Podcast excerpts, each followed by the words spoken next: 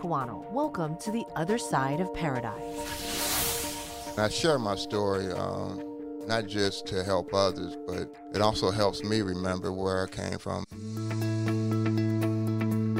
Joining me is Ken Lawson of the University of Hawaii's Law School and co director of the Hawaii Innocence Project. Lawson is truly a comeback story. Once an attorney with status and wealth, drug addiction cost him both. But beating that addiction was just one of the many battles in his life. In this edition, we learn more about his childhood, a painful beginning. I was born in Cincinnati, and I was born in 1963, but I was placed into an orphanage. And I was there as an, as an orphanage, in an orphanage for two years. Then I was adopted into a family where uh, everybody in the family is uh, dark skinned black American. And so I have a brother, two brothers, and a sister. They were all the biological siblings, you know, and everybody else was related but me by blood. And so from a very young age, I just didn't feel like I fit in. I always felt like a part from and not a part of. And it wasn't just because I was adopted, right? I mean, I felt that same way in grade school class. I would I would sit in class thinking, you know, everybody seems to understand what's going, you know, how to get along in life, right? But I just felt like a part from and not a part of. I was raised Catholic. I remember going to the Catholic church, right? And it's just like everybody here knows how to be good. And I could be good for like a week or two and I revert back to those same that same bad behavior. And I remember just feeling like uh, different. And I can't tell you, you know, my father was an alcoholic. And so my daddy, I mean, I would know if I was getting my ass beat by the way that my father came home at night. You know, two o'clock in the morning, the front door slams. Me and my younger brother, we shared a uh, bunk bed. Our bathroom was right next to our bedroom. And my father was a big man, over six feet, and weighed like 220 pounds.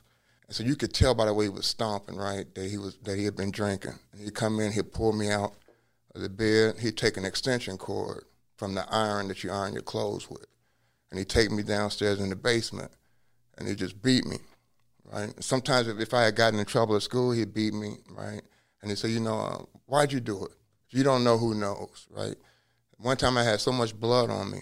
My brother George came down and he saw me. He just threw up, right? And, and so, I, and, you know, to an eight, nine year old kid, it doesn't look like your father has alcoholism. See, to me, it looked like, you know what, well, maybe if I stop getting in trouble at school, my father loved me enough not to beat me like this maybe if I become good in sports, the way he was, my daddy loved me enough not to beat me like this. And so I didn't see him with the problem. I saw me with the problem. And, and none of that is the reason why I ended up going to the penitentiary and being a drug addict and alcoholic. Now, when I, when I first came into recovery, my thought was if you lived my life, you would understand why I'm a drug addict. You would understand why I'm an alcoholic, right? But it's not so much what happened to me that made me end up the way that I did. It's the way I reacted to it. So from a young age, you know, I just felt like I had this hole in my soul. It was just like, you know, something was all, it just seemed like something was missing.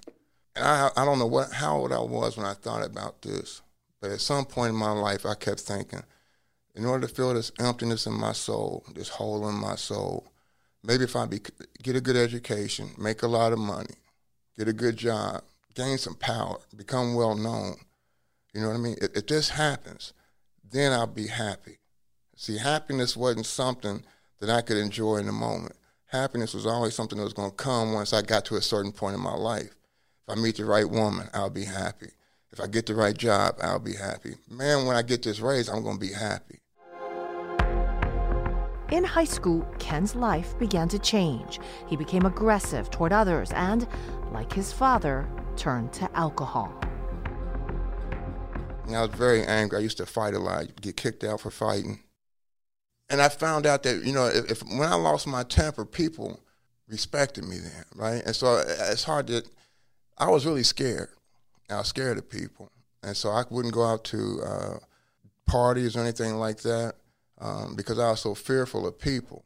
Like I mean, one guy, you know, came up to me and said, "You know what? I don't like you," and I just punched him, right? And once I did that, he was a lot bigger than me. And once I did that, everybody said, "You know what, man? Kenny ain't afraid of nothing." And so I started, you know, having a temper and my anger started playing out. Alcohol then made me okay with me and it made me okay with you. Alcohol put me in the moment. See, if I didn't have nothing to drink, I could sit in classes during during high school or, or uh, grade school, and I'm either thinking about something I done yesterday, what I'm gonna do when I get out of here, right? And I can't breathe not one breath of air into yesterday because it's gone. I can't take not one breath into tomorrow because it's not here yet. The only time I can breathe is like right now, which means the only time I can live is right here, right now. But I don't know how to stay in the moment. I don't know how to be present. And this is where we live life, right now, right? But I, that's not me. But when I drank alcohol, right, it had a different effect on me than it had on, you know, most of my friends who are not alcoholics. But when I drank alcohol, that hole in my soul, it went away. That, that, that feeling of apart from and not a part of, that went away. I could, I could go into a party sober, right?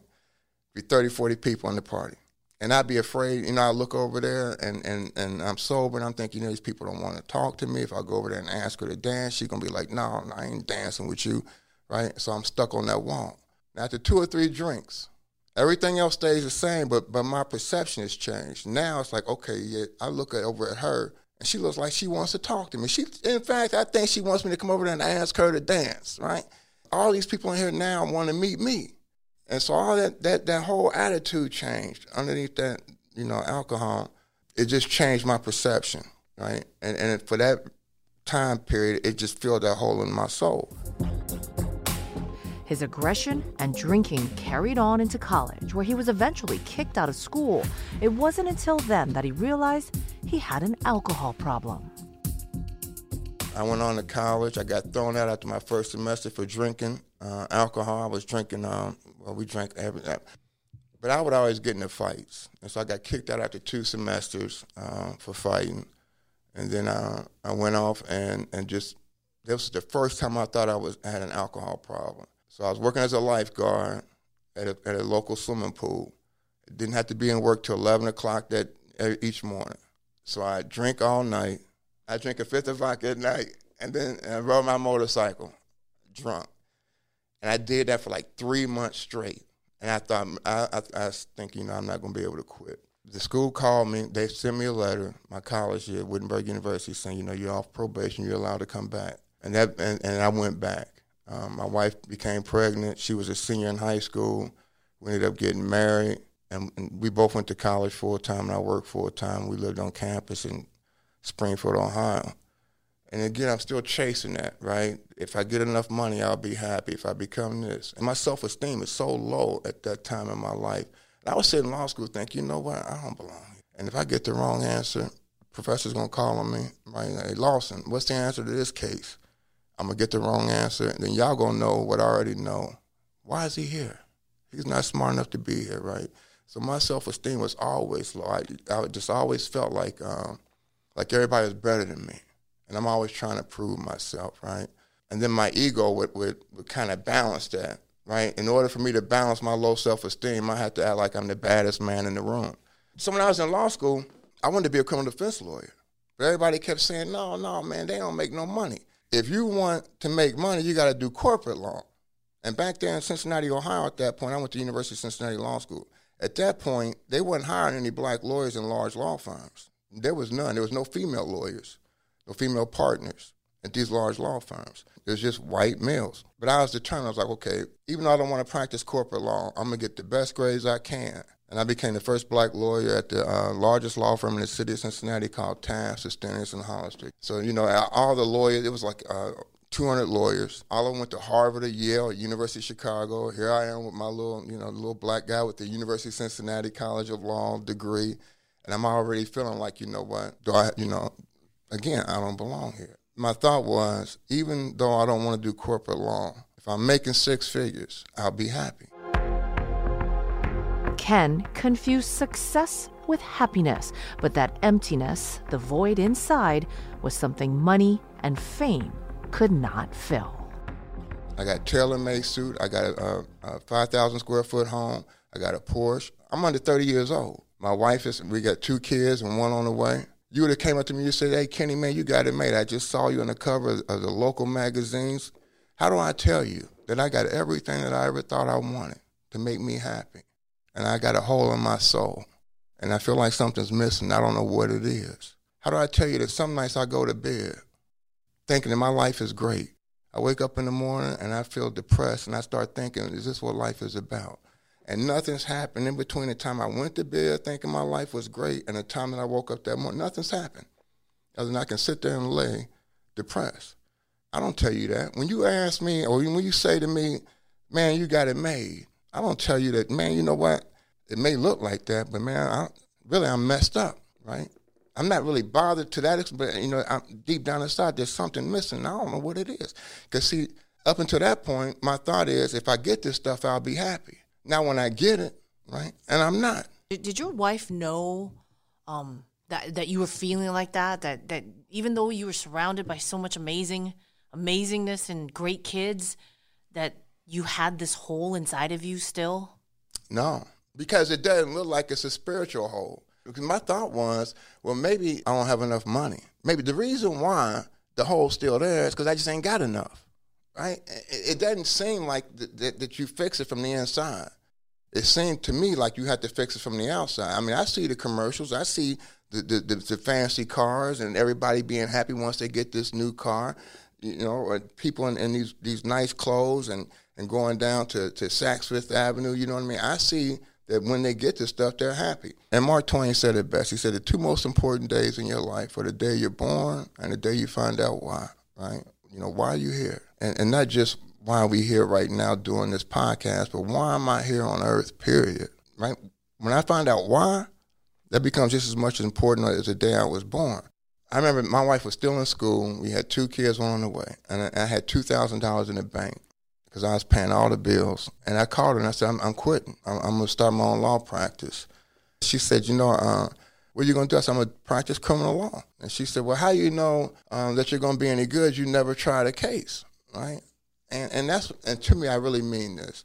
I think the part of our journey is to find out what our gift is, and the other part is to give it away. And I do believe God has given each of us a gift that's unique to us. That my gift is my gift, and your gift is your gift. And what prevents people from from achieving or doing what what their gift is is fear, fear of failure, fear of economic insecurity, fear of what you think about me, if I get out there and do this, right? And I tell people, well, I want to go to law school. What? Or I want to do this. Man, you must be crazy. I'm gonna leave this law firm making six figures to go out and start a practice, and I ain't never tried a case. Are you out of your mind? And like I tell my students, I said, you know what? When it's your gift, it ain't gonna make sense to anybody else. It ain't supposed to because it ain't their gift. It's yours. I just knew I was gonna be good at it, right? And so I'm trying. So I went back and told the partners, look, I'm leaving. I'm giving you guys notice. And they, I told them the same thing I told my wife. They said the same thing. You must be crazy. I'm running this old. Oh God! It was the the right. I mean, this, this place was infested with raccoons. It was just a nasty office building in the ghetto, right? Was the only thing I could afford. I couldn't afford a secretary, and so I remember starting working in that little law firm and I wasn't making much money, but I was in the moment. It used to be when I worked a job that I didn't like at that law firm, I couldn't wait till Friday came. It's like, thank God it's Friday, right? Then Saturday, I'm, you know, I'm feeling good Saturday, and Sunday night, right around the time 60 Minutes come on, I get depressed. I'd be like, man, we got to do this crap again, you know, and I didn't want to go in Monday, right? When I started doing, wait, you don't do that now? Because I thought everybody does that now about Friday when, I started doing what I love to do, which is going into court and arguing, the weekends were too long because the courts were closed. I couldn't wait. I mean, I and so I was in the moment, right? Going back to this whole, once I got all that stuff, you know, and and I was still unhappy. I said, well, maybe the reason why I got this hole in my soul is because I don't know who my parents are. Because in Ohio in 1963, they had what they called closed adoption records. That meant that whoever your biological parents were, once they gave you up for adoption, they could never find out who you were, right? And then you got a new birth certificate through the court, and whoever adopted you would never know who your biological parents are. Now the records are open, but back in 63, they were closed. And so the only thing that, that you could do to go find your parents was to go to the adoption agency that, that you know did your adoption. Mine was Catholic Charities and they would give you two bits of information. They would tell you what hospital you were born in, and they would describe your parents. They would give you a physical description. That was it. Now, if you went out and you was lucky enough, like a needle in a haystack, to find your parents, then they would confirm it. But you had to do all the work, and it was like it was impossible. And so I made an appointment to go down to Catholic Charities, and um, I was still at Taft. So right when I got my job at Taft after law school, it was my first year working at the law firm at Taft, Stettinius and Hollister. I said, I'm gonna find my mother. So my wife and I, we went down to Catholic Charities. An elderly white lady named Rhoda, who was a, my caseworker, and she, you know, she had a little fowl in front of her, and she was sitting across from me, laying the way you, you know, the way you're sitting across from me, and my wife. And she said, "What, what can I do for you?" And I said, "Well, I'm trying to find my mother. I really wasn't concerned about my father. I wanted to find my mother." And she said, "Okay." And I said, "What hospital was I born in?" And she said, "Kenny, you were born in uh, Hamilton County, Ohio." I said, "Okay. What hospital was I born in?" And she said it again, Hamilton County, Ohio. I asked her a third time, and she gave me the same answer a third time. So, you know, being a lawyer, I'm like, you know, I'm gonna use that, right? So I say, look here, lady, I'm a lawyer and I know my rights. You gotta tell me what hospital. And she was a very nice lady, and she, you know, she paused and she said, Kenny, you were born at Longview Mental State Institution. And she said, Your mother was in the mental hospital when she had you. Then she said, and you're half white. She said, Your mother's Italian. And I didn't know that right? I just think I'm a light skinned black guy, right? And so I remember being at college. I was at Wittenberg University, I was always, you know, a hellraiser. So I was at Wittenberg University. I was a president. It was a, like mostly white school. I was a president of the Black Student Union. I'm leading protests. I'm like Black Power. And this lady telling me I'm half white. I'm like, man, I've been fighting against myself all these years, right? so she said, yeah, my mother was Italian. She said, your mother went into the uh, Longview Mental Institution when she was four months pregnant with you. And what I did was I would go to work at, at the big law firm, right? And I'd check in like in the morning, hi, how y'all doing? Then I sneak out and I go down to probate court. And I go through all the probate records looking for any lady with an Italian last name that had been probated into the mental institution. All they had was on big, thick phone books, right? So I gather all these names, I write them all down, I come back, and my secretary, she was in on it with me, right? So we, I come back to the office, and so we start calling all, you know, we go through the phone books, see if any names match. Then we start calling people. How many are you talking about that in a short window of time, right? You're only looking at about a year. Yeah, but it was a lot of people that was probated, right? And so you don't, and, and so it was a lot. And so, you know, how do you call somebody and say, hey, you know, I see that you used to be in a mental institution and, you know, I got a question for you. Did you have a baby by a black guy in 1963? Oh, you know no. what I'm saying? So they start hanging up on you and shit. So what you get, you got to come up with a story we call and we say something like, you know, um, we're working at Longview Mental State Institution. We're trying to upkeep our records and just to check on the status of some of our former patients. And we see that Sally Jane was here, you know what I mean? Was Sally pregnant? And so we did this for months. So finally, I found a lady in California. She's like, yeah, I was, she's Italian. I was uh, pregnant by a black guy, had the baby in 1963. And so I, I, I went to get me a ticket to go to California. I stopped by Catholic Charities to see Rhoda. I was so proud. I was like, Rhoda, I found my mother. She's like, Yeah, you did? I was like, Yeah. She said, What's the name? I told her the name. She's like, No, that's not your mother. I burst out crying because I'm like, you know, when you're little and people ask you, you know, how come you got adopted? Deep down inside, it's like they didn't want me. Uh, and so I would make up stories like when my mother died in a car accident, my father died in Vietnam War, you know, and these good people took me in. Because how do you tell kids, you know, or anybody, even yourself, that your parents just don't want you, right? And so she went to get me some tissue, but she had a legal pad on her side of the table. And I, I looked over it and I could see DOM 12 12 58, date of marriage December 12, 1958. So what I did then was I went down to the public library, and, and back then, if you applied for a marriage license, they publicized it in the newspaper. And so I looked for any lady with an Italian last name that applied for a marriage license in December of 1958. And then I took all those Italian names back down to probate court in one match, and that was Stella Angelo. Well, you did all that investigation. That that's impressive. That took, because that back took then months. you have microfiche, right, or a phone that's, book. But that's, we There's went no to, computers. Yeah, so the so right, so you had to go in the court system, in the probate court. You had to go through all those cards and stuff like that. Then you had to go get the the, the physical files and go through them. And so I went by. I saw Rhoda. She's like, "Yeah, that's your mother." And so uh, nobody knew if my mother was still living or not. And so we went back to me and my secretary went back to the phone book and we started calling the Angelos in the phone book. And I got this lady from Kentucky, uh, and she said, "Yeah, uh, I know who your mother is. I don't know if she's living." She said, "I was married to your mother's oldest brother. Your mother's the youngest of nine kids. Uh, your grandparents came from Sicily. They immigrated from Sicily, and your grandfather died when your grandmother was pregnant with your mother. Anyway." Uh, she says, but um, my husband, her brother, oldest brother, died years ago, and I haven't been in touch with the family. She but I do want to tell you this. Uh, she said, I always felt bad about this. She said, when your mother came home and told the family that she was pregnant with you, my husband, your mother's oldest brother, broke her collarbone when he found out it was a black man that got you pregnant. Uh, and then um, because we're Catholic, uh, your mother was put into the institution. And uh, she said, but you have a cousin. So I called, his name was Bud. So I called Bud. When I called him, I said, look, they knew that Stella had a son. They didn't know who he was because of, right? And so when I said, you know, I'm Stella's son, like that, I'm trying to find my mother, he said, oh, you Ezzard's boy.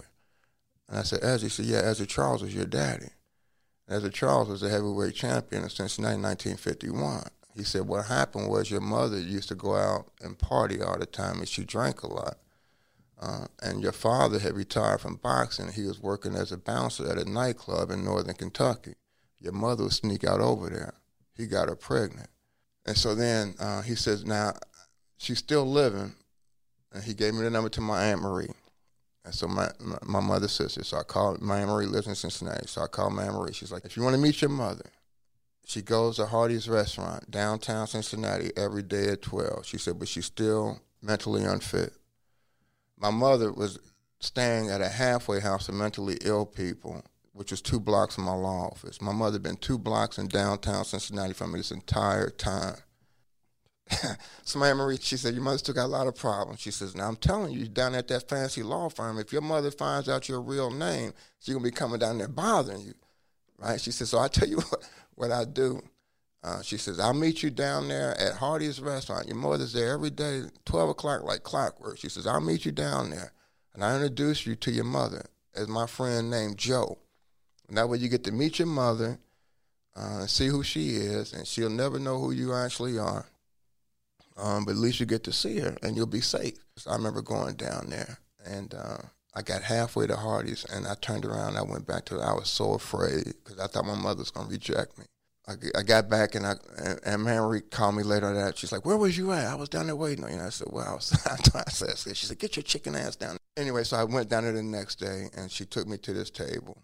And, it, and you know it was crowded because it was noontime, and I remember looking at this lady sitting at a table by herself, and she looked like a bag lady up until that point, Lynn, people had been describing, you know, my family had been describing my mother to me, you know, all the ones I had talked to, uh, trying to find, and they kept saying, oh, she was very pretty, you know, and she would go over there and dance, and her and Ezzard would dance, and you know, your mother was pretty, pretty, pretty, right? And so when I seen this lady at the table, you know how you can look at somebody – who's had a rough life and just see you could just see it, you know, that, that life is, you know what I mean? And so I couldn't see, you know, I didn't see what they were saying. It was just like, she just like a bag lady that just had a rough life, you know? And so my aunt took me over there and she's like, Stella, this is my friend named Joe. And then my mother looked at me, she's like, hi, Joe, and she smiled.